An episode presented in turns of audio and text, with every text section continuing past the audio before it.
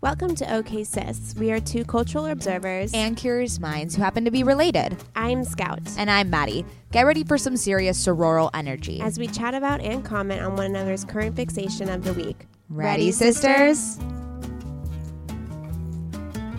Hello, my name is Madeline Rose Mayo. And my name is Scout Sophia Sobel, and we are the sisters behind the OK Sis podcast. That is right, sister. That is the name of our podcast. Good Lord. How are you, Mads? You know, I'm doing quite fabulously. I'm a I'm a tad bit hungover. Um, but you know What what? We're pulling through. What did you do last night? went to a friend's rooftop for a small socially distant get together. There were margaritas. There were mezcal shots. Not sure you're supposed to take a shot of mezcal, but it happened. And you know what? Ben was my DD, and I was just gonna. I I was really taking advantage of that of that situation. I mean, that situation doesn't really happen too much this year, so I understand fully the need to take advantage. Yeah. Yeah. So I, I went full out. And um, it was grand. It was a grand old time. And uh, now it's a Sunday. I don't I don't miss this feeling. That's for sure. Yeah, every time you get hungover now in like your er, like late 20s, you're kind of like I don't think this is right. I don't think this is this should be my look at this stage in my life. Like the fact that I used to be hungover more days than I was drunk like in college i just how did i function how did we do homework like I, I don't even understand our brain cells and functionality it just wasn't operating at full capacity that is for sure Yeah, well, um, you know, blessings for your hungover situation. I hope Thank you recover soon. Thank you. I'm going to watch It's Complicated. I was really inspired by your raving review of it last week. So, um, uh, and again, I am I am due for my monthly viewing. So, I will be watching it. Adam was really mad at you because he DM'd you or he DM'd at OKSIS podcast and um, never received an answer. So he's a little bit hurt about that right now. I don't even remember that. I look at all of our DMs. he texted us in a group chat and no one got back to him. Well, even he said thanks for chat." responding to the DM. I didn't realize that that was sarcastic. I thought like I had responded. So I was like, "Oh, you're welcome." No, that oh, was that was sarcastic. sarcasm. Oh, Yes, Oh, oh, oh, yes. oh, okay, okay, okay, got it, got it, got it. Um, you know what, Adam? You listening to this right now?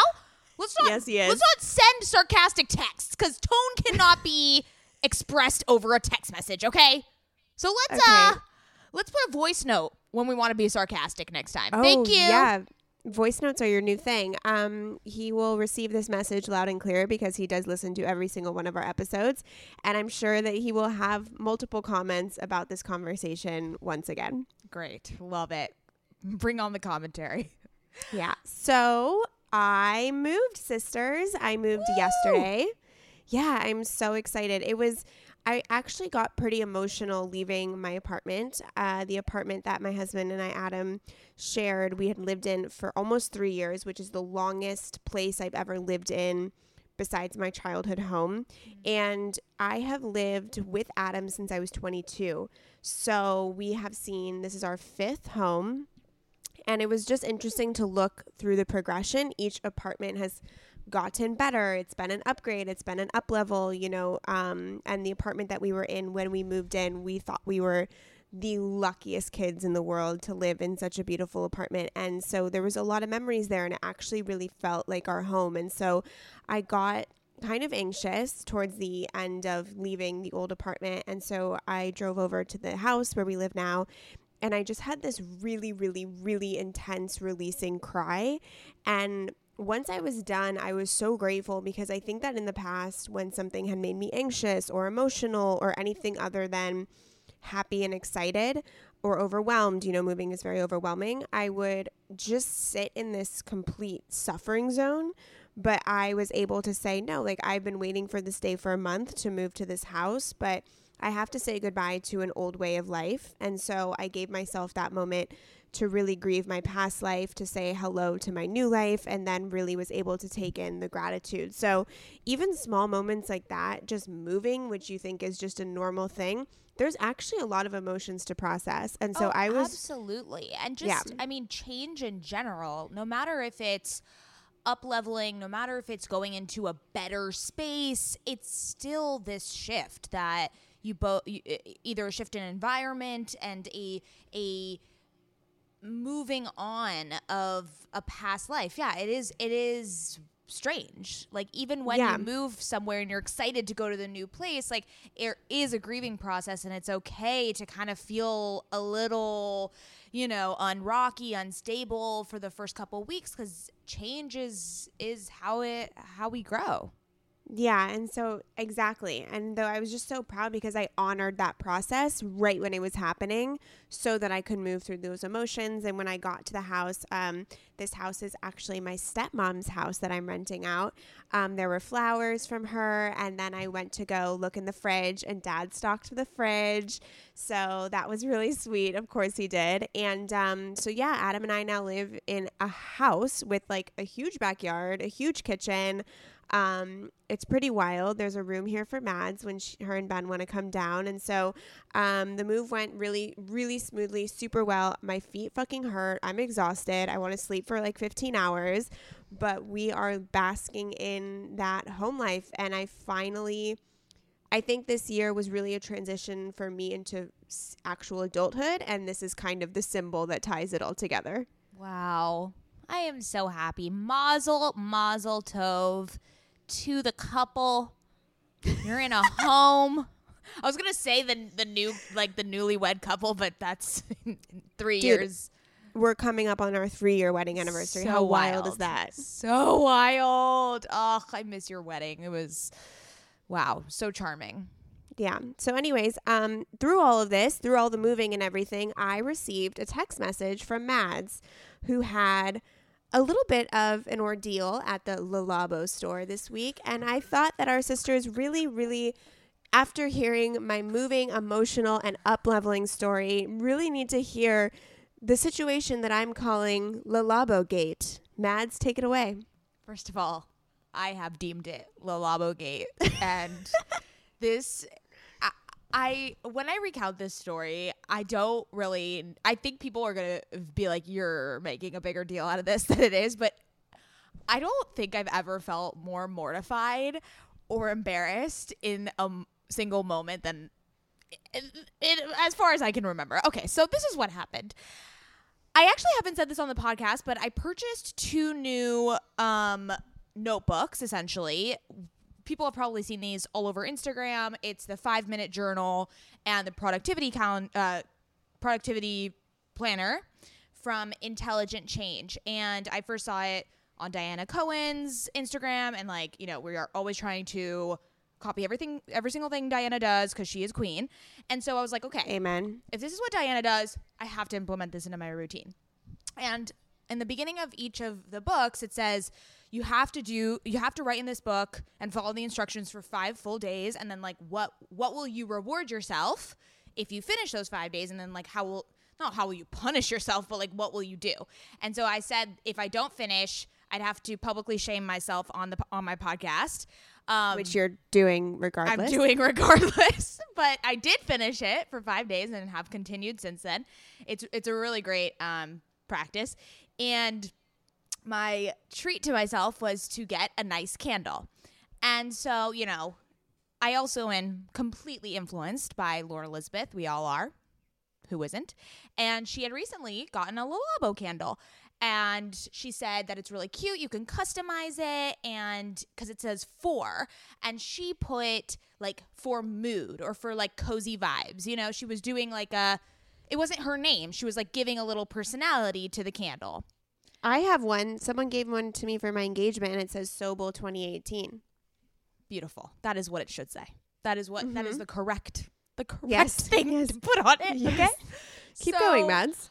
I go to Le Labo at the Grove. You know, it's like the first outing, and everyone's wearing masks at the Grove, and it's you know, it's just such an exciting time. And it's like I am gonna buy myself this bougie ass candle and really just treat myself. So I go in, I say, "Hello, I am here." To buy a sandalwood candle. And the guy's like, Of course, great, we have that.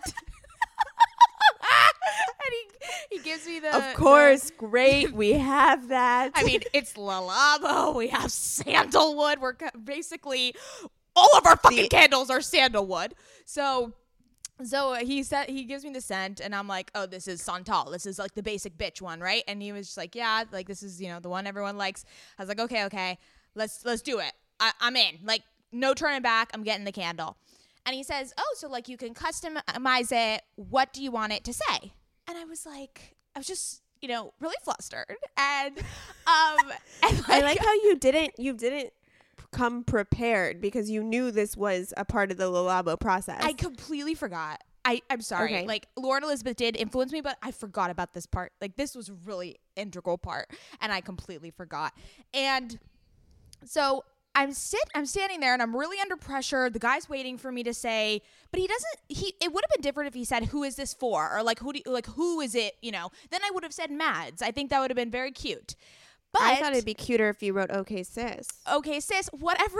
What, anything else would have been better than what I put, okay?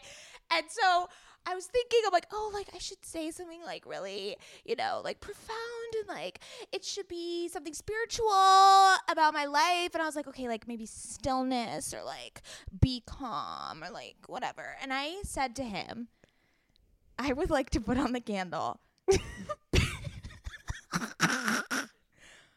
be easy. now, you're probably thinking, Maddie, What does that the mean?" Fuck does that mean? What does be easy? Also, in my head, it seemed a little nicer because it was like ease. I was like, oh, so like when I when I when I burn the candle, there will be a sense of ease. So you will be easy. And when I said it out loud, the it sounded like G easy, first of all. And he was so confused. The guy was like, be easy? I was like, yeah. And then it was like too late to take it back. it was too late. So I was like, B E space E A S Y. Be easy. And it also like, that also implies that I'm like, you know, A slut. a slut. Like I'm being easy with this candle. I don't know what I don't. It was a disaster. It was a But you know It was a disaster. So he puts it, he prints it, and then it says for be easy, and I'm like, oh my god, like. It, I needed it to either be a noun or a person. It cannot be a verb that you put on a Le Labo candle. Oh my god! You know what? He should have really walked you through the process a little He bit sh- more. He should have been supportive. He should have understood that this was your first time with a Le Labo experience. And he should have really guided you in the right direction. And as a candle salesman of. Le Labo, he yeah, as a as a customizable candle connoisseur, he should have led you through that experience and it is his fault. honestly, um, my heart goes out to this man. Um, he really did his best. I think. Um, if you're listening to this man who works at the Le Labo at the Grove, um, is there a way I can get a new label? it is like Wait, have you- embarrassing thing. You were texting me you're like, "Can I get a refund?" I'm like, "No, you can't get a refund." And two, have you lit the candle yet? Of course, I did. Is it amazing? It's amazing. It smells like a fucking uh like when you go to a meditation retreat and they're like burning some sort of incense. If it feels it feels like luxury, like hippie luxury. Oh, I know that kind of luxury. You know what I know mean? that kind of luxury. You know what I mean? Yeah. I Anyways, it's it's divine. It truly is. But um now I think I'm just gonna embrace it. I think now every Le Labo candle I purchase in the future needs to say "Be easy." It is makes absolutely no know- sense. Also, I was at I was getting a coffee the other day from this uh, coffee shop near my apartment near wow near my apartment called Neighborhood. Great coffee shop on La Brea. I highly recommend. And when I was leaving, the guy said, "Hey, be easy." So Oh. maybe this was, and you said it too. You said the world is telling you to be easy. It is. I didn't say I didn't say the world. I said the universe. oh, is- the universe. Uh, I think I- me. I think that maybe you need to just be easy in the sense that you just need to take it down a notch. Take it easy. it should have been. You know what I should have put it. Take it easy, not be e- like. What is that? Okay. Okay, it should have So- said shut the fuck up with the volume levels. I think that would have been more appropriate Right. and better for your boyfriend. Okay, so next time we go to Le Labo, we're gonna say for sh- shutting the fuck Shutting down the fuck. Uh, for for for the for Ben's ears. for Ben's ears. Perfect. Yes, for Ben's. Okay. Yes. You know what? I actually like w- looked into getting white out and like no, if like, you, I'm sorry, I'm sorry. Okay, I'm gonna stop you right there. If you put white out on your Le Labo candle, we're done. This is not. This is. This is just. You're just gonna go with the be easy, and um, that's it. Okay, we are good. We have heard the Le Labo gate. Thank you for that Oscar Please performance. Send me of- all your prayers. Just send anyone all the is listening who works at Le Labo and would like to send Okay. me a new label. Nobody. please. No, okay, your PSAs to the man who works at Le Labo are not working. Thank you for sharing, and I expect a Le Labo housewarming gift. Thank you. Oh fuck no. No, that was a real am- okay. I'm never walking into that Le Labo store at the Grove ever again. Okay, well you can order it online. This you know, I can true. send you my address and you can write something really endearing. This like four scouts up level. You know, I think there's only like 10 characters that you could put. So That's Okay. also the thing. He was like, he was like, it could only be X amount of characters. I'm like, am I supposed to like think in characters? right? Oh my god, it was a whole process. It was a whole thing. Anyways, um, all right, let's move forward. Yes, let us move forward from that Le Labo gate, which was a pretty drawn out story there, but great. appreciate appreciate your honesty. Thank you. Thank you. Um, okay, so one of our sisters DM'd us on Instagram highlighting a really great organization that we would like to mention on today's podcast. It is called I Support the Girls, and it is an organization that collects and distributes essential items, including bras, underwear, and menstrual hygiene products to women experiencing homelessness, impoverishment, or domestic violence. And as they have long supported vi- victims of domestic violence, I Support the Girls has taken notice that the most dangerous place for a woman to be during COVID 19 is their home.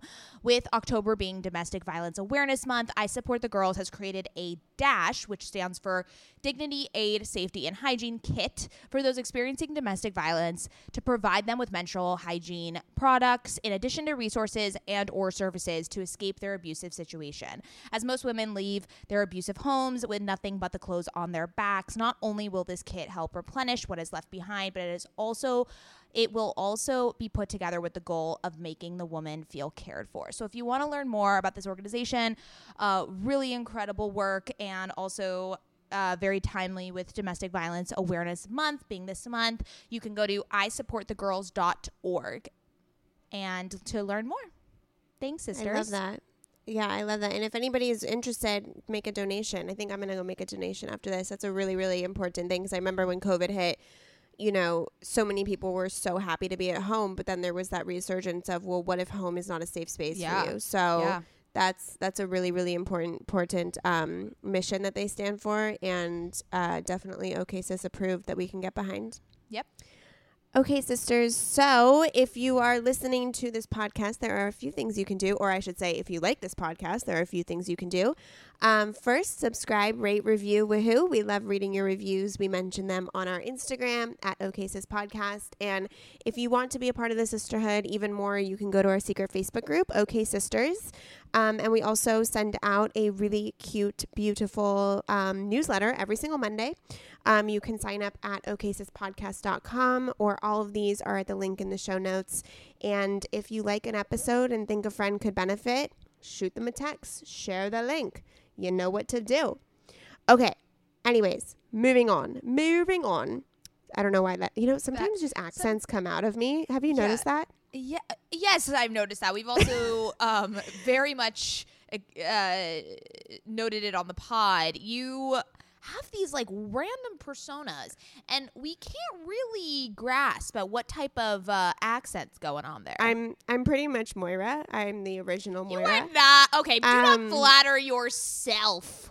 I mean, I'm just saying my accents are strange and so are hers.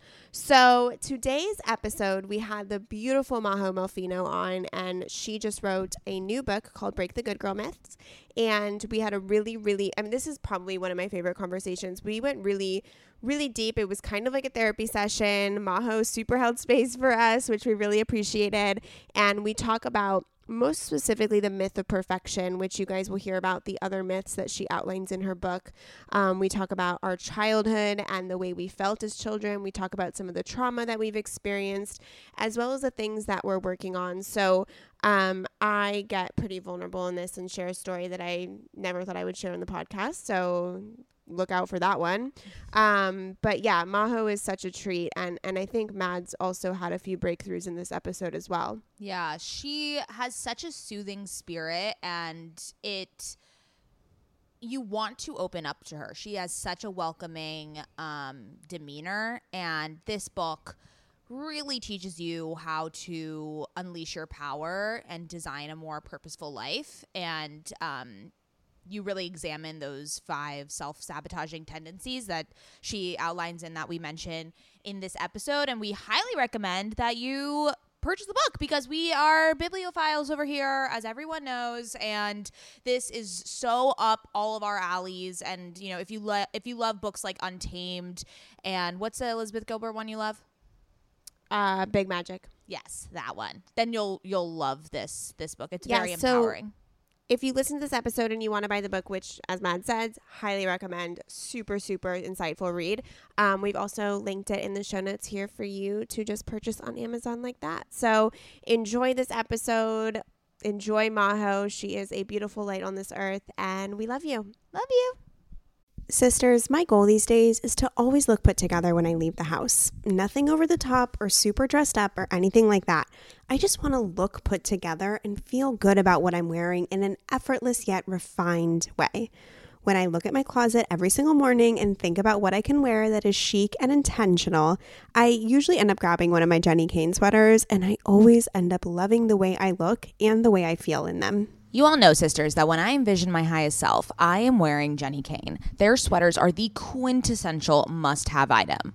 I cannot stop wearing my Marina set. I throw it on and immediately feel like I'm in a Nancy Meyers movie, like I could just walk on the beach in Santa Barbara. It is the coastal grandma aesthetic. My favorite Jenni Kayne sweater right now is their everyday sweater in taupe. This is the definition of a staple that every woman must have in their wardrobe.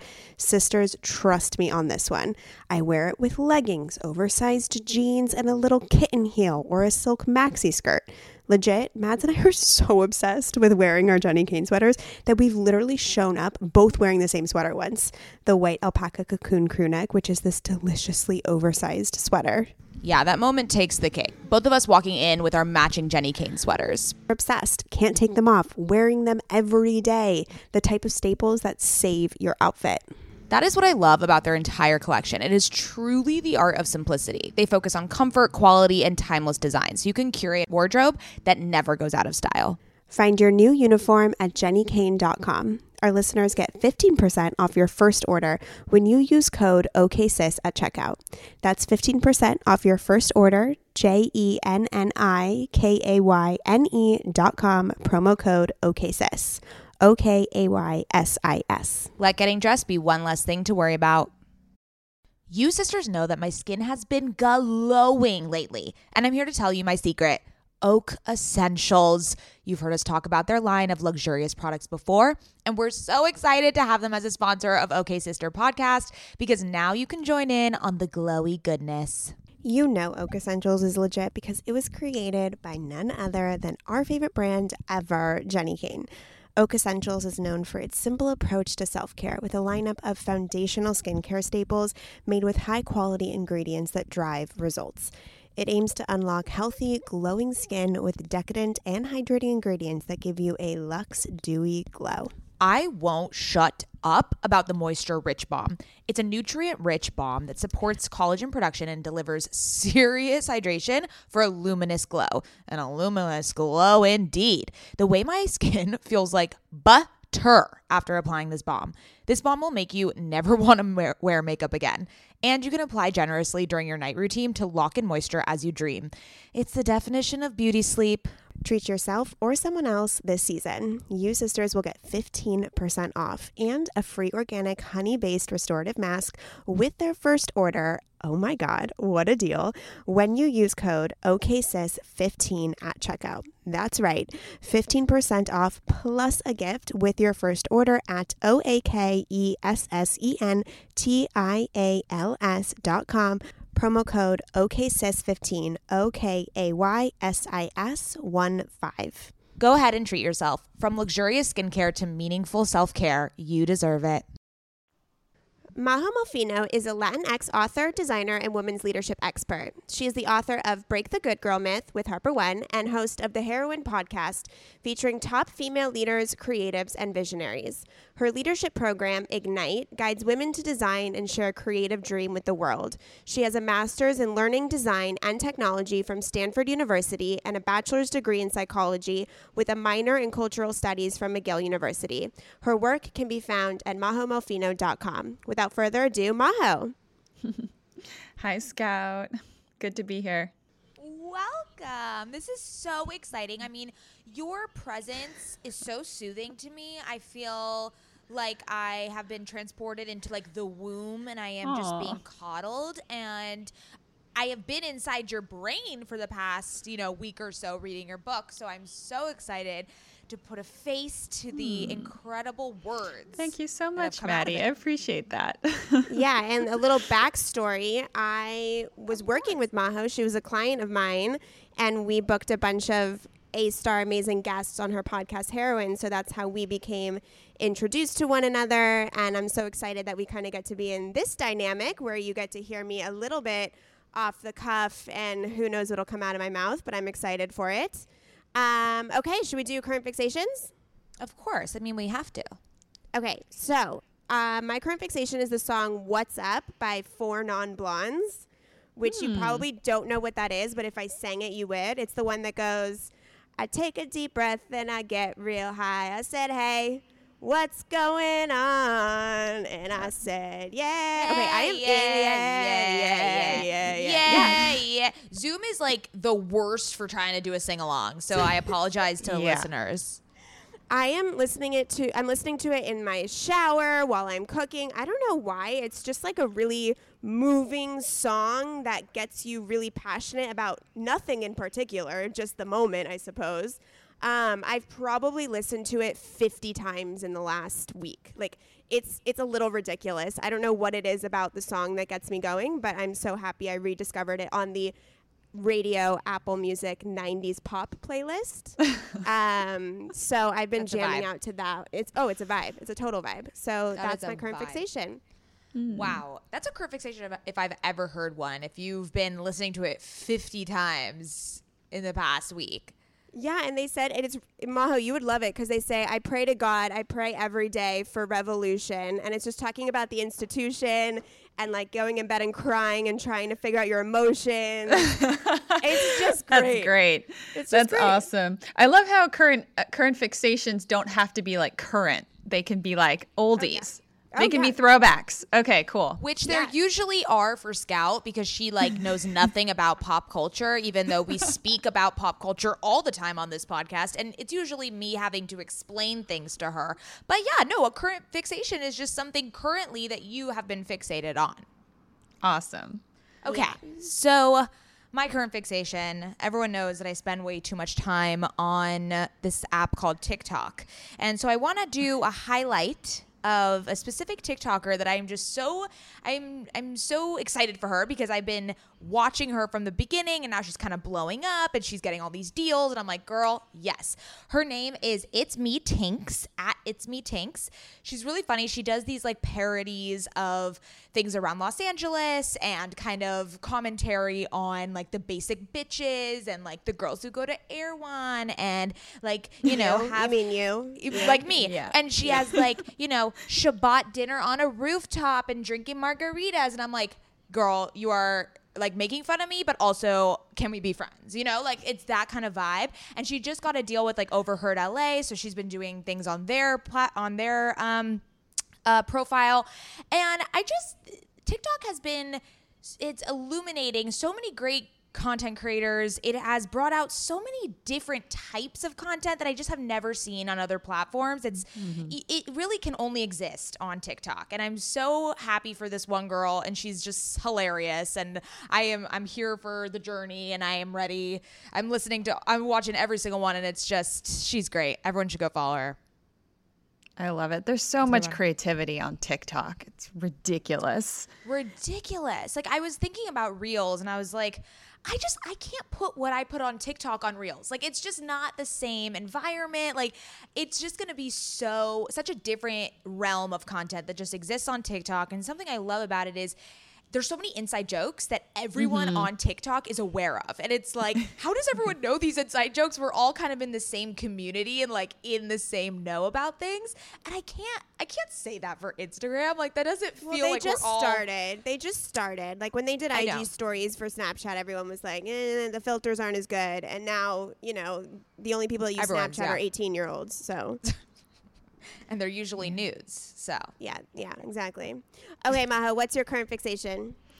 My current fixation. Well, I'm really into clean beauty. Mm. And mm-hmm. so I brought, I have it here. Obviously, listeners can't see, but my RMS lip shine bloom. And what I love about this this lip shine is that you can put it anywhere on your face. Like I put it on my cheeks, I put it on my eyelids, like lips. Like it's just so versatile. And for someone like me who's like kind of a minimalist when it comes to makeup, no, I'm definitely a minimalist.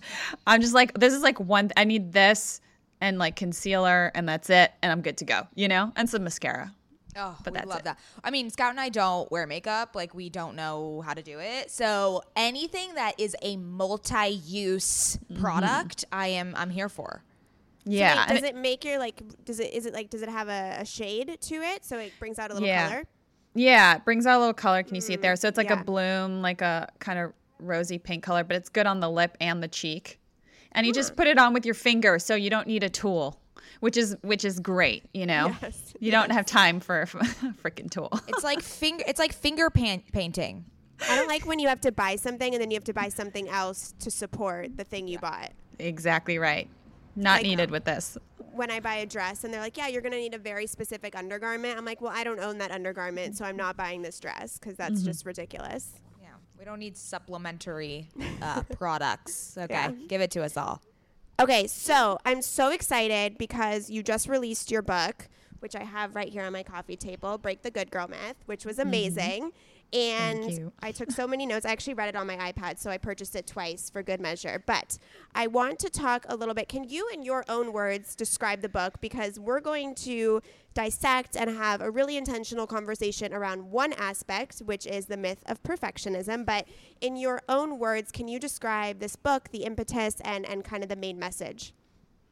Sure. So I wrote the book because I noticed in working with a lot of women that they wanted to be badasses, they wanted to share their gifts, but they continued to be stuck. And this was really painful for me to watch because, you know, I really believe so many women have incredible contributions they can offer the world, and the world really desperately needs our perspectives. So I started thinking, okay, how can I support in unblocking my clients? Um, and what I realized was many were experiencing the same blind spots again and again. And, and what was funny was so much of it was under the surface, these su- subconscious kind of sneaky tendencies that they picked up in girlhood, but that followed them into adulthood. And that was that these tendencies were affecting their leadership today.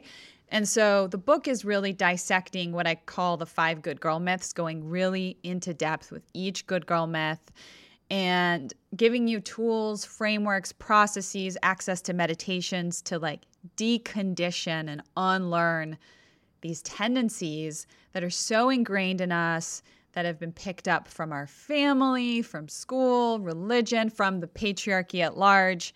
So that's really the book in a nutshell. I love it. And I just want to, so the listeners know all of the five good girl myths. It's the myth of rules, the myth of perfection, the myth of logic, the myth of harmony, and the myth of sacrifice. Mm-hmm. So before So- we jump into the myth of perfection, which I think was I mean was my primary myth that I hold and manifest in my life, I do want to speak about the patriarchy. And you have I mean it's right right out the gate the first chapter is really about establishing what the patriarchy is and understanding that it's inside of us. Mm-hmm. And I thought that was really interesting because I for sure have thought in my life, oh, it, this is something that doesn't that doesn't happen within me. It's something that's external that is projected onto me, but it's not actually within me. Whereas that's not the case. We also have been conditioned to believe that men are superior, the superior gender, and it's something that is internal because we hold gender bias and prejudice. And I think when I really realized that type of structure is following George Floyd and understanding racial structures and really embedded racial um, hierarchy in our world, and that even black people are racist and hold racist val- uh, uh, beliefs because they have been conditioned to believe you know? So i think that was when i was reading that i was thinking wow this this kind of parallels to that learning that i that i had earlier this year after george floyd. And it is true. It is true that we hold all of these biases within us and it's our job to unlearn them and to decondition them Yeah, that's exactly right, Maddie. You know, I think we're in an interesting moment with the reckoning around race where so many, or I should say, a segment of us are waking up to the fact that, oh my God, this thing, white supremacy, is inside of me. It's not just this thing that exists out there. Even though I'm a liberal, progressive, millennial woman who goes to Erewhon, like it turns out this thing is inside of me, right? Um, in the same way, I argue in the book, yeah, this thing called patriarchy, which privileges men in visible and invisible ways over women and other genders. That system, that social cultural system that's been around for thousands of years, that's a global phenomenon, is is within us. And not only that, it's been passed down through ancestors and multi generations of women and men. And like I think it's it's good to note that this thing is is um is a system and not a group of people because when we start to realize that it's culture we we get to see that anyone can spread culture. Even women you know spread uh, the patriarchy and patriarchal ideas and uh, traditional kind of archaic gender norms and expectations to other women you know when you think about how it gets passed on from grandmother to mother to daughter. So it's it's not about blaming a group of men over there and saying it's this thing out there. It's no it's really a culture that's everywhere and that which includes inside of us mm-hmm. 100% which also I was kind of reflecting on this because I I've been trying to think about the way our mother raised us and our mother is so so I think unique as a mother. She's like super sex positive and very open and there's really nothing we can't tell her and she wants us to like every time I would do something good in or do something that was e- either an external achievement or I cleaned my room or whatever it was, you know, instead of saying I'm so proud of you, she would say are you so proud of yourself? Because she wanted me to like cultivate that inner pride versus that external pride. Or she wanted me to know that like a sexual number doesn't define someone and that women have just as a right to be sexual beings as men do. And even with all of this teaching, I still have sexual shame. I still have this. And I'm like, just be, you know, it starts in the home, but when you go outside, you're subjected to subliminal messages through the media, through pop culture, through movies, through TVs. And it sounds so abstract when we talk about it like this because you can't. you can't say it's it's that object over there that did it and so it's so interesting to me because it is such an interconnected kind of weave of of cages as you say you know of things that we don't even realize are happening and shaping the way we view the world Yeah, I'd agree. I also had a similarly progressive liberal mom who talked to me about sex early on. And even then, like you mentioned, I grew up in this pop culture, mainstream Western pop culture, where I was digesting music and films as a little girl. Um, that set out the sort of invisible rules of like this is how a woman should be and this is how a woman should act in a relationship. You know, the example I give is a, a really formative movie I watched when I was 15 called A Walk to Remember with Mandy Moore. Yes. And what was funny about that movie is, you know, I, I vividly remember watching the movie, having a, a, a, a huge emotional response. I was crying uh, because, you know, she falls in love. She's a good girl. She falls in love with the bad boy, but she has leukemia and she's about to die. And, but she saves him, right? A myth of sacrifice there. And I remember just thinking, I'm that, I'm Mandy Moore, you know, and I need to find a guy like that. And and I did, I did in college. But guess what happened? I got really burned, and I had to spend a lot of years healing, unpacking, un- unpacking that relationship.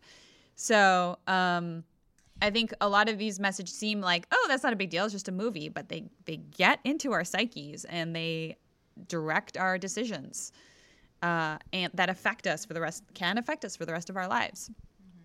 Yeah, or even I fall into the um, the good girl myth that I need to be saved. So, Mm-hmm. like, which is very prominent in Disney movies from a very young age, that the Prince Charming comes and the man's strong and has his life together and can show you the way, and Mm-hmm. and that's how I've sort of, you know, which my husband will listen to this. I feel like I've given him that role unfairly, and which has also caused a whole lot of emotional, you know, situation in his mind. But it's just interesting to see there's different archetypes that we subconsciously follow. Yeah. I just watched Hamilton, and it was. Um, have you guys seen it? Yeah.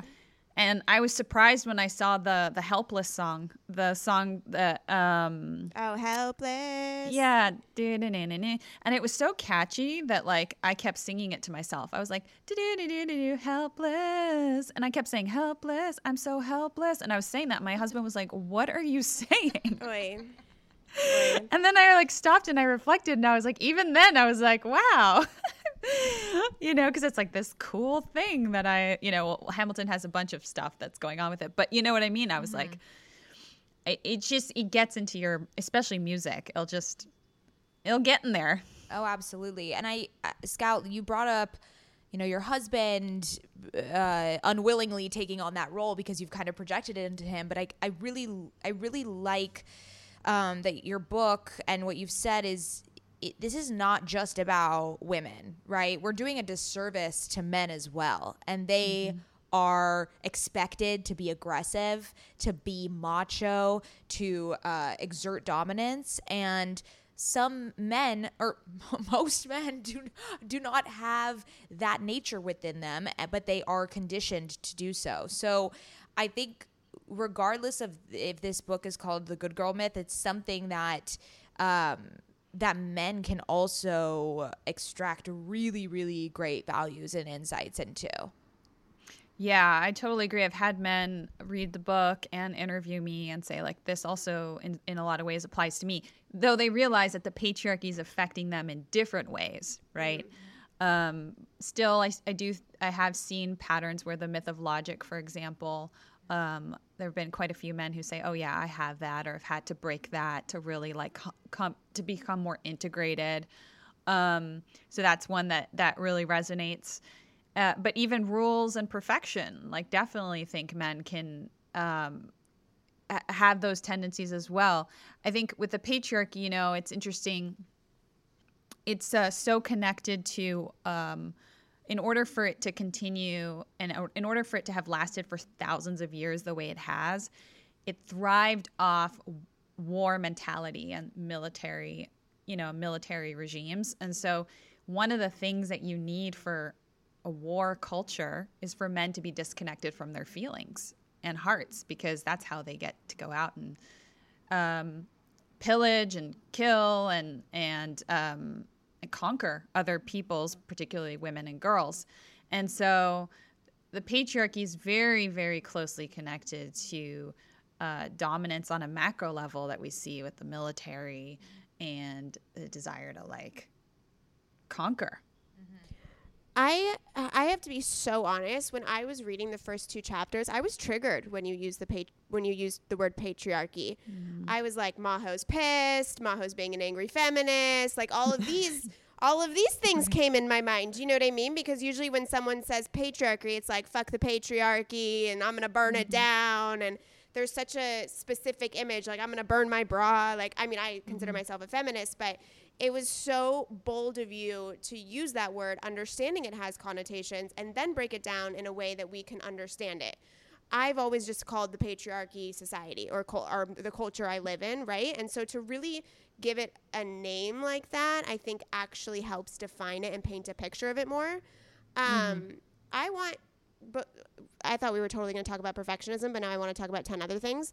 Um, let's say a woman is a woman's listening to this because, you know, like 99% of our listeners are women and they they're int- they're kind of being like, "What do you mean block? What what's a block?" And and what what what's the patriarchy and what are these things? Like how what's kind of the first step other than reading your book and maybe once they've read their book, what's kind of the first step to take a look inward because a lot of the times when I do self development work and I try to tell my friend, for example, like you have to step into your power. She's like, "What does that mean? Like, wh- what what's the steps I take to that?" So, what would you encourage someone who wants to walk down this path to unlearning what they've learned in girlhood, and to then flourish and decide who they are in their own mind? I think one really easy, accessible place to start um, is somewhere I start. I, when I do my interviews on the Heroine podcast, I ask women, What were you like as a little girl? It's the first question I ask. And I try to invite even clients with this question to imagine a time before like extreme socialization, before all the rules landed on their head about where they could color, where they couldn't color, where they could go to the bathroom, where they couldn't, where they could eat, you know, try to imagine that really free, wild, young state. And when you go back to that, you realize there's something that feels true to you, like there were certain things that you were drawn to. And then you can ask that same woman like how did how has it changed, right? Like what happened? And usually there's been a process of stress, trauma, socialization, learning, you know, that covers up that kind of kernel of authenticity that was there when we were really young. So I think for that I think that's an approachable entry point for a lot of women. It's like, okay, can you go back to that place when you were really young?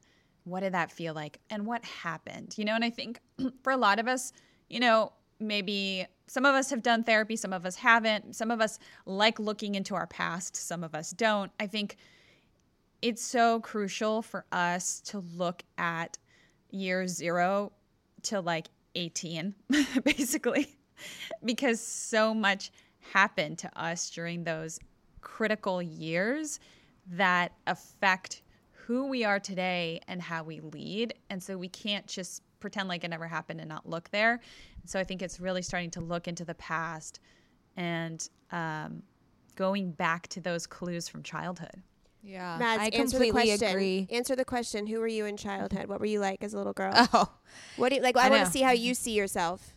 Yeah, I mean, what I was gonna say is that as a young child, I was very um Naked? rambunctious, naked. No, well, I would run around naked. That is very that is true.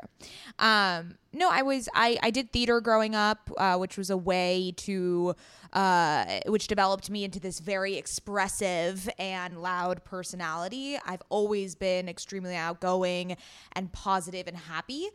Um, and that that wildness of me I can see fluctuate throughout my life when I think back to kind of like that authentic authentic place when I was very young.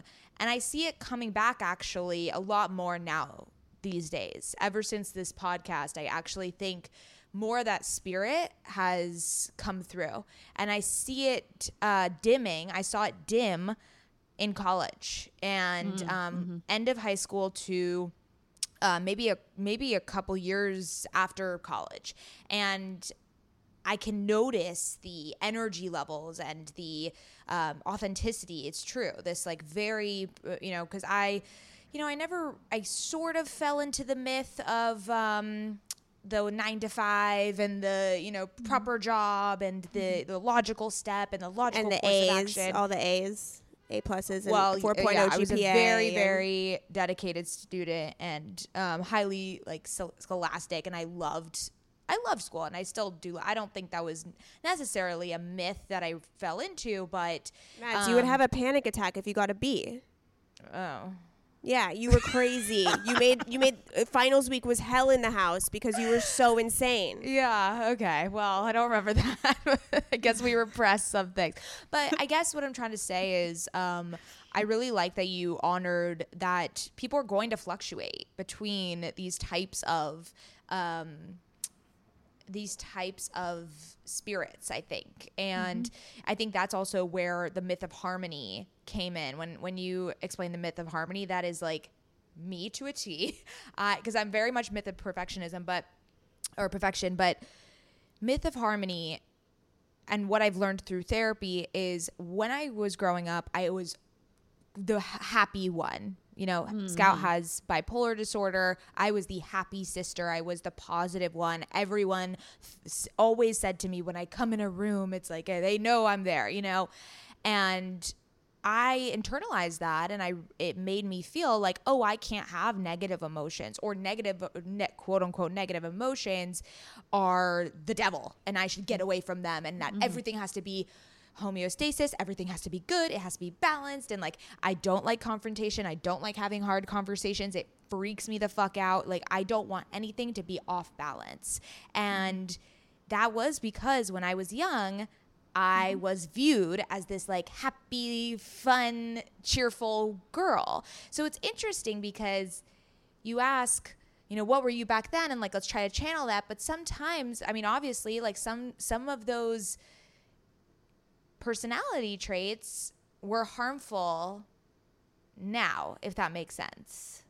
Hmm. Does that make sense? But no, but some of them are are really powerful. But then I think some of them, the always be happy, always be positive, that I think didn't didn't uh, age well, as they say. mm-hmm. Yeah, and I would say there's something there around like parsing out. There's that that always be positive and happy, but then there's the you you've had a gift of using your voice since you were very young. Mm-hmm. You know, that's something that comes naturally to you. Your voice, your throat is really open, you're like expressive, and that's a gift that you have mm-hmm. you know and that that what's interesting about the myth of harmony is one of the things that women need to reclaim for themselves when they break that myth is their voice right? And so it's like certain aspects what i'm saying is there's a certain aspect of your voice that still wants expression mm-hmm. right? And it's the ability to really speak your truth. Like how are you really feeling about a situation? And being able to say that and bear whatever consequences come at you and whatever backlash might come at you from that, right? yeah, a lot of it has been sugarcoating for me. A mm-hmm. lot of how do they say, what do they say like rose tint glasses, like very always wanting to put some sort of positivity and get back to like that happy balance. Whereas I think I've I've learned the hard way that that doesn't really exist, and that we have to accept all of the human emotion and we have to accept all challenges rather than fight them. Um, so that's something I'm definitely definitely working on. But Scout, what about My You. childhood, you, Yeah. Majo, Majo, you just like, um, I just had a like a, I don't know what the word is, realization about myself, which is is is sad, but it's okay. Um, I've known this about myself my whole life, but for some reason, when you asked who was that little girl, and I and I'll get real, real raw and, and a little woo woo. Sorry, Mads. Um, when I was four years old, one of my earliest memories is that I had a reoccurring dream that I was raped at four, mm. and it happened so often that I that's one of my earliest memories of life. Mm. And I went to an energy healer and she said that a man, if you know, whatever you want to believe, but a male spirit who was not allowed onto earth had joined my soul so he could be here in some capacity at the age of mm. four. And I remember one of my other first memories was extreme anxiety. And I um I wouldn't go to school. My I fought my mom to get into carpool. I wanted to be alone. I never wanted to go to camp. My mom would be like, if you don't go to camp, you have to stay in your room all day and never come out. And I was like, that's heaven. Like, I didn't want to talk to anybody.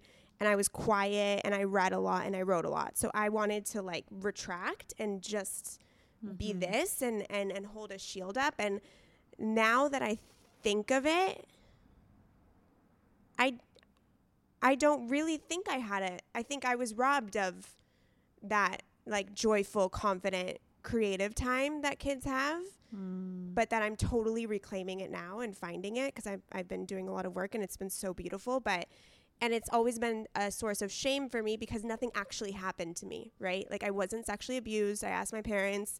And so it's always been this metaphorical, weird, imaginary thing, which has been most of my life with my disorder. But so that is very interesting. And I probably need to do some inner child healing. Mm-hmm. Wow, thank you for sharing that. It's like when I hear you share that, I'm imagining a very sensitive young girl with access to a different world. So it was very connected to spirit world. Mm-hmm. Someone who has vivid dreams, someone who with a with when you said also that you tend to go internal, I was like that makes sense because you're obviously so creative. Mm-hmm. You know, Yeah. so, so I'm seeing there that, that that even if that little girl, even though it manifested in a way that was really painful, I'm seeing a lot of like artistry and ability to like access different dimensions. That is woo, but that's probably part of what you're reclaiming, I imagine. Yeah, yeah. I knew we were probably going to get into a therapy session for a second, but can you tell us, just because, just in case our listeners aren't familiar, you know, or haven't read the book, can you tell us what you were like as a child? Sure. I was very creative. I was, I loved music, dance. Um, I was very imaginative. I used to talk to plants and flowers and butterflies. And uh, I was just kind of, ve- I was very dreamy. And with time, I, you know, felt the pressure of like, oh my God, my parents sacrificed so much to come to this country. Like, I've got to do really well in school. And so I became very academic and like, uh, like excelled in these very classical subjects like, you know, math and science and writing and rhetoric. And, and I feel like that covered up or disconnected me from the more dreamy parts. Um, and so I'm always toggling between these two sides. And even now with my work, it's like as a coach, I'm like extremely practical and I'll help you go from A to B, but I'm also very creative and connect to women who have access to that that dreamier side of themselves. Yeah. I. I, I think, uh, I mean, you kind of touched on really two personality traits that I hold. And what I've discovered through therapy is I tend to be like polar on two polar ends. Like one side of me is very strict, very disciplined. That's the perfection side of me. Very intense, burnout, wa- uh, never good enough, like very uh, just structured. But then there's this side of me that is fun, that kind of wants to let loose, and that, I mean, look at me on this podcast. I'm like fucking nuts, and I love silliness and I love, you know, joy. But then I'm like, oh no, for the podcast, we need to be so structured. We need to have an outline. I need to have uh, prepared this much. I'm, and I, you know, I'm a kind of person, I wake up, I work out, I have a thing. It's like so interesting that I am these this way because I am so, no one would ever know Aren't that I a am this kind of, what? Aren't you a Gemini? No, I'm a Cancer. You should be. You're a Gemini somewhere. You have two personalities. I have. I'm, I have personality disorder. There's something there. It's it's Okay, true. well, but yeah. I think what I and I, think I don't think you have personality disorder. I want to interrupt you there. I think Okay. you have. I think what by the time a woman is an adult, if she doesn't have a range of selves inside of her, I'm concerned. Oh, yeah, it's beautiful. Of course. Everyone has a range of, and that's the thing is I've always felt shame around both of these sides because if I'm on the strict side, I'm like, wait, Maddie, like, why are you not being your authentic, fun, silly self? And then when I'm on the silly side, I'm like, wait, you're not like logical and be in a sophisticated, you're not an accountant, so no one will take you seriously. It's this shame that percolates Mm-hmm. on both sides. So instead of, you know, I always thought it was like, okay, so let's like lessen both of this, the polar sides, but it's no, it's not really that. It's integrating them Mm-hmm. and accepting. That's a huge. I mean, talk about Mm-hmm. 2020, my word of the fucking year. Acceptance. Like, I am really, I struggle a lot with acceptance and Mm-hmm. truly like saying, okay, this is. This is who I am. Like I this is it. So like I need Mm-hmm. to accept it. And so I think the integration of that is really key and, and to to have those selves and be okay with that. I relate to you so much. You know, I think we have so many contradictions within us. I had someone once tell me, I don't know if you guys resonate with the discourse around feminine and masculine sides that that some you hear in some spiritual circles, but someone told me your masculine is very masculine, your feminine is very feminine. It's like they're at polar opposites and extremes. And at first I was like, oh, I kind of felt bad about myself like, oh, that's like that means I'm like haywire or something or it's too polar. But then I realized what if the gift is being able to toggle between these ways of being because you get to choose, right? Like even with the whole book, it's like the whole thing I'm arguing is we get to choose how to be, right? We get more range and more freedom with how we want to be in a given moment. So, if you have access to both sides to you, if you have access to that disciplined side and you have access to that happy side, if you have equal access to both in a given moment, that's a lot of power. Wait, Right. you just brought that up. I want. I feel like this is such a perfect segue into something you wrote in the book that was so amazing, and it, it, it incorporates it incorporates acceptance and all that. Mindful chaos and being very intentional with choosing. Okay, I'm going to do this, and it's going to be chaotic, but I'm mindfully choosing to step into it. Can you talk a little bit about that idea and how it can relate to perfectionism or just life in general?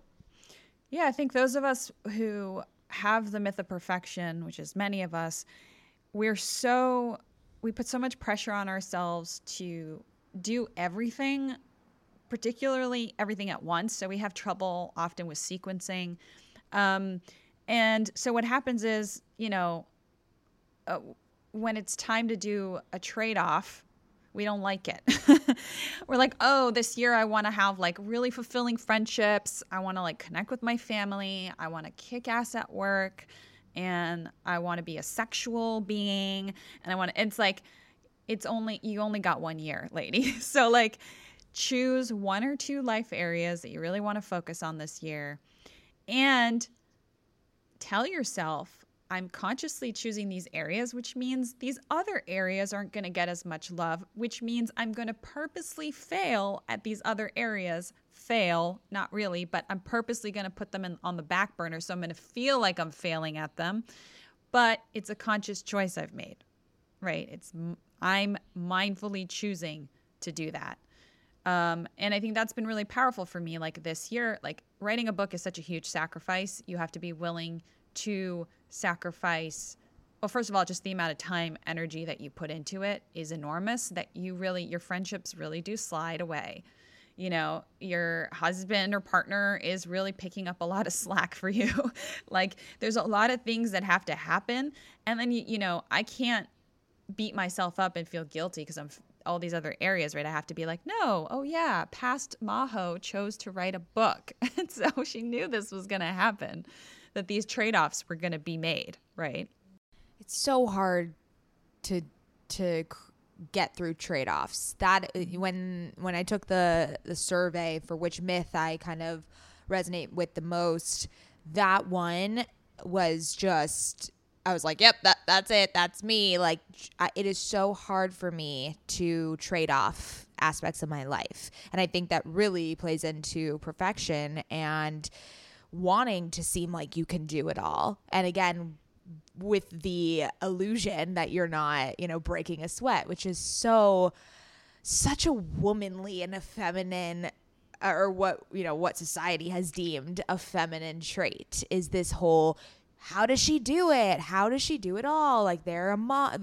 It's like you become a mom, but you're expected to work. But if you don't work, then you're shamed because you're a housewife. It's like there. It is impossible to mm-hmm. meet these expectations, and it's really unfair. It's really unfair, and I and I I really admire that you admitted to you know sometimes judging housewives and being like whoa whoa whoa like let me let me understand why i'm judging them right now. Oh right it's because i i have the patriarchy inside me and that is what i'm supposed to think as also a feminist and as this.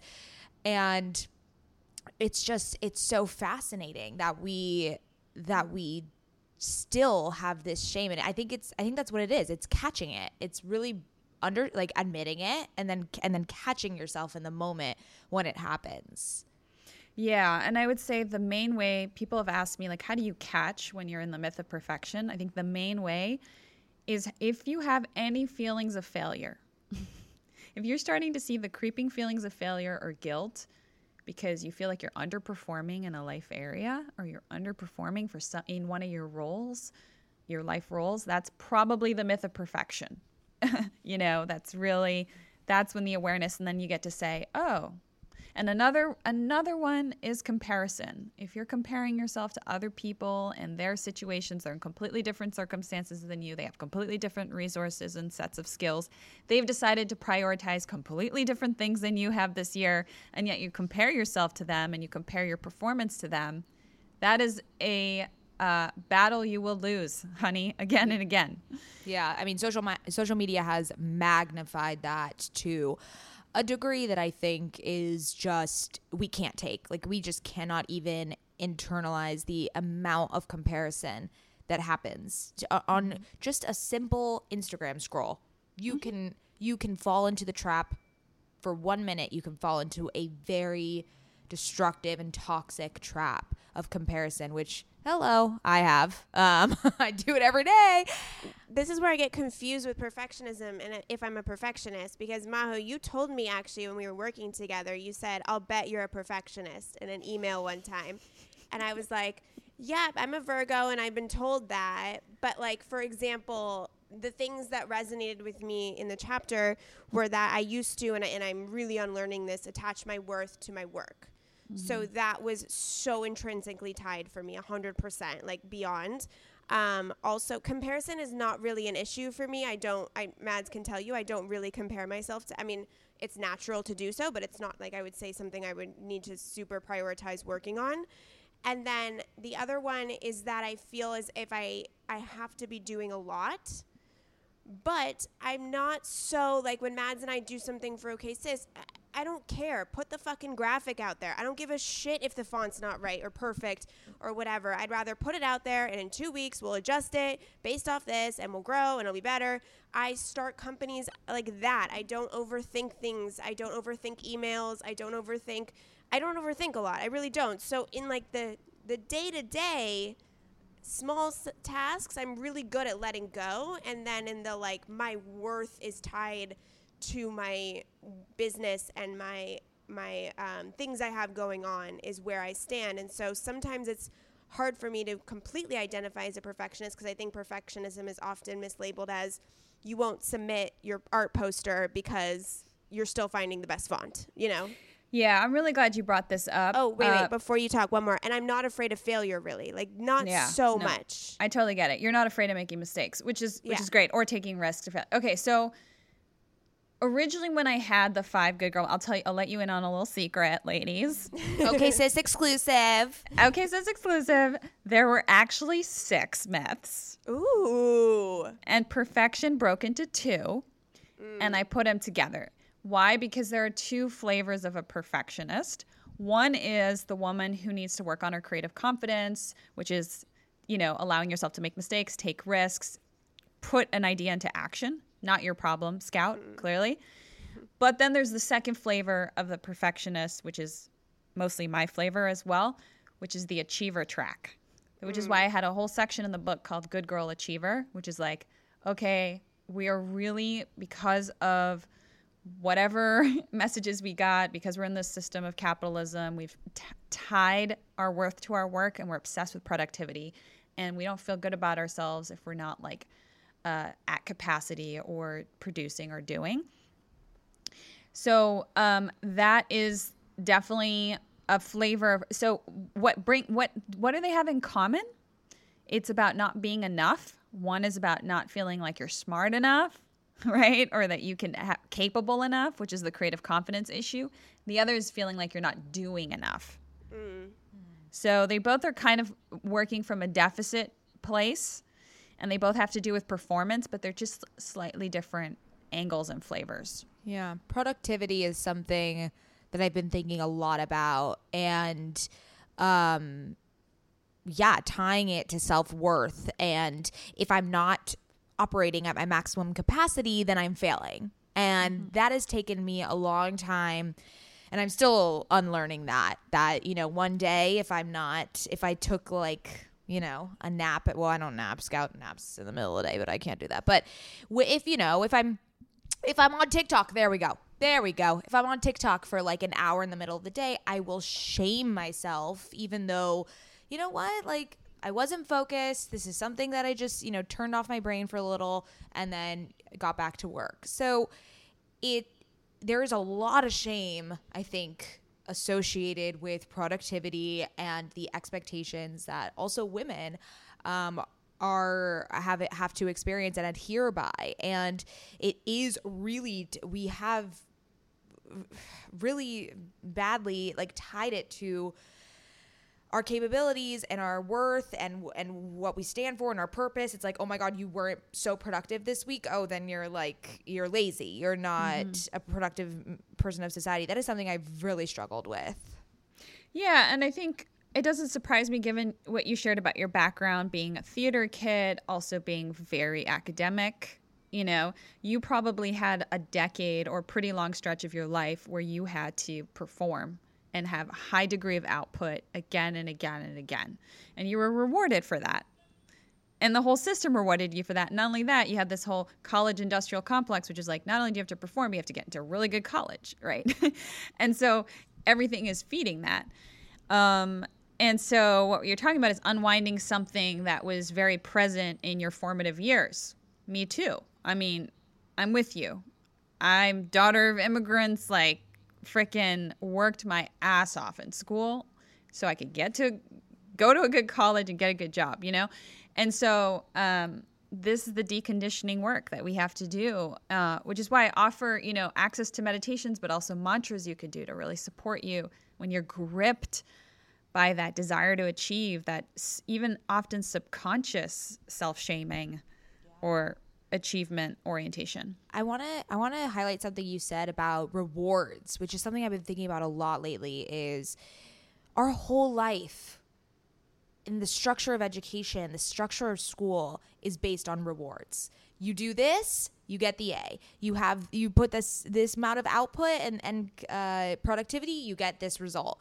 And I I excelled in that and I succeeded in that system and then you get out of college. Yeah, it's how it's like the opposite. And I, you get out of college and there is none of that structure. And I was very, very lost for a few years after college. I mean, it's only, it's been four years, but like maybe the first three, I was very lost and disoriented. I couldn't see where the reward system was because there really isn't a clear one. Um, I wasn't sure if I was doing well or what what was the barometer of success? And you know what i've begun to realize is it is extremely internal and it is something that you have to define on your own terms.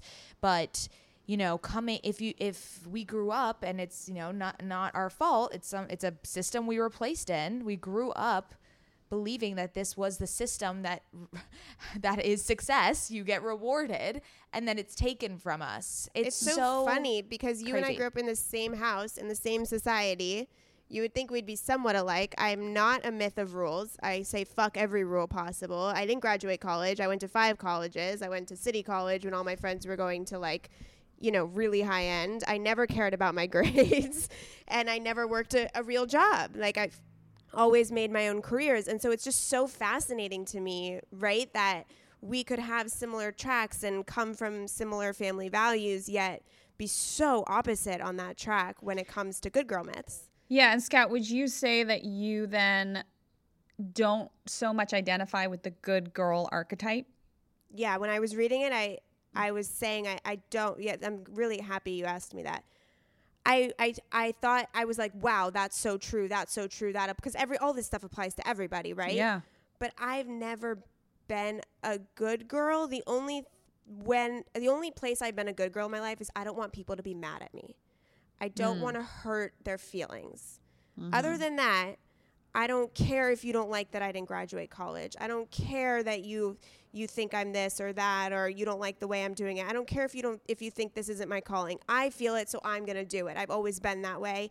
I, you know, got an 80 in physics because I said I'll never use physics in my life, but like let's just please someone real quick and you just get the minimum 80 and not the C. I got the C. Um, and you know, I would, you know, ditch school for mental health days and go write poetry at a coffee shop. Be like, whatever, I'm never going to use statistics in my life, you know. But so I, I've never really fit in in that sense, and never felt like I was a good girl. Yeah, and I think for your listeners who like relate to you and are like, yeah, like early on I couldn't even fit into the system. So I was just like, fuck that anyways. You know, um, even if you don't off the bat identify with the good girl archetype, you're still going to find the good girl myths relatable, Yes. right? Which has been interesting to talk to women who are like, I don't, I, I don't know if this book's for me because I don't know if I've been a good girl. But I'm like, go through the myths, and then you'll mm-hmm. see how the patriarchy is still inside of you. Because Oh, even when, yeah, even when you're trying to react to something, right? It still has power over you. It's like all the girls who like couldn't quite sit at a desk and like study normally or like be prototypically good, right? Had a phase of like backlashing and maybe trying to be cool or maybe trying to be something else, right? And that developed another host of problems. But if you're reacting to something, it's still uh, dangerous or it still has its grip on you, Yes. right? So I think it's just different flavors of looking at it.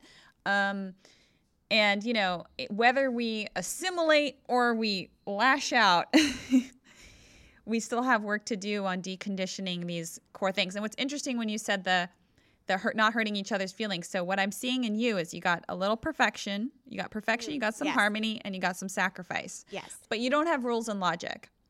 Whereas Maddie's pretty high on rules, but she's broken that. It sounds like um, going back to rules, the you know the rewards and carrots we get. So for those of us who did mold into like a super prototypical good girl archetype, we fell for the rewards. Right, the rewards worked on us, and what I think it's so important that women realize that every rule, whether it's invisible or visible, gives you a benefit, right? There's a cost to following it, but there's a benefit, right? Like mm. if I follow the rules, I'll gain approval, connection, and even a sense of belongingness, right? If I follow the rules, I'll be in control. I'm going to gain ultimate safety and comfort. If I follow the rules, I'm going to experience more ease and convenience because it's all mapped out for me. I don't have to do any thinking of my own, right? There's so many benefits and rewards to following the rules, which is why so many of us do fall for the trap and end up not sharing our true purpose and gifts. Right. Oh my gosh. Okay, I need to take a deep breath. Yeah. Well, this was Oh therapy. I could talk to you Uh, about so many things. I just want to read one quote so people can just get a sense of the things that you talk about when you. So, i- in the Myth of Perfection chapter specifically, and then we'll have everyone know where to find you, you say, the opposite of perfection is vulnerability and intimacy. When we allow ourselves to be seen as we are, the only way to deal with the myth of perfection is is by embracing mistakes while also standing by our own side unconditionally, regardless of performance or production. Overcoming the myth of perfection is about rehumanizing ourselves as women and retrieving our innermost authenticity. Could there be any more important work for us to do? So, whew, I'll just leave everybody Re- with that. rehumanizing ourselves. Oi. Yeah, I love Get it. that tattooed on my body. oh yeah, right. You're not going to get that tattooed. I might. Um, okay. Wait, let's ask the. No, let's ask our last question. Oh, sorry, sorry. We ask this of every of every woman who comes onto our podcast. If you could brag about one thing that you've done in your life, it could be career wise, personal development, family oriented, that you would like to brag about, and don't be humble. What would you brag about? Hmm. Okay, if I wasn't being humble, Yes. I would say I'm really proud that I landed a book deal with a top publisher, even though I didn't have a huge platform. And I did that because I had passion, grit, and I had this core idea that my agent was behind and ultimately my publisher was behind. So I think that felt really rewarding to like, oh yeah, land that deal was like a real career high for me. Uh, that just felt juicy. Love that. What a good question. So Yeah, know. it's a fun one because people, you know, you just you have to let your guard down and let go of seeming, you know, egotistical. It's like no, fucking own it. Okay, let us know where everyone can find you, find the book, all Your of the things. podcast. You have an amazing Podcast. podcast. You can just promote the shit out of yourself. Thanks, Maddie. So um, you can go to goodgirlmyth.com for the book, and that's on my website. So from there, you can explore. My podcast is called Heroine, spelled with an E at the end. Uh, otherwise, Otherwise, it's another podcast. it's another podcast. Um, and uh, I'm very active on Instagram.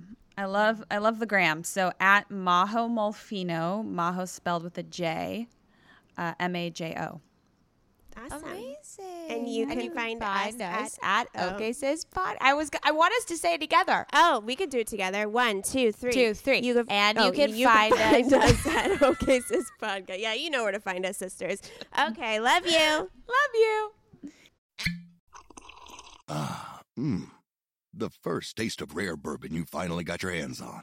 That's nice. At Caskers.com, we make this experience easy.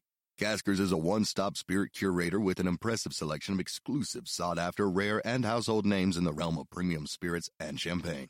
Discover the top flavors of the year now by going to Caskers.com and using code WELCOME10 for $10 off your first purchase. Get $10 off your first purchase with code WELCOME10 at Caskers.com.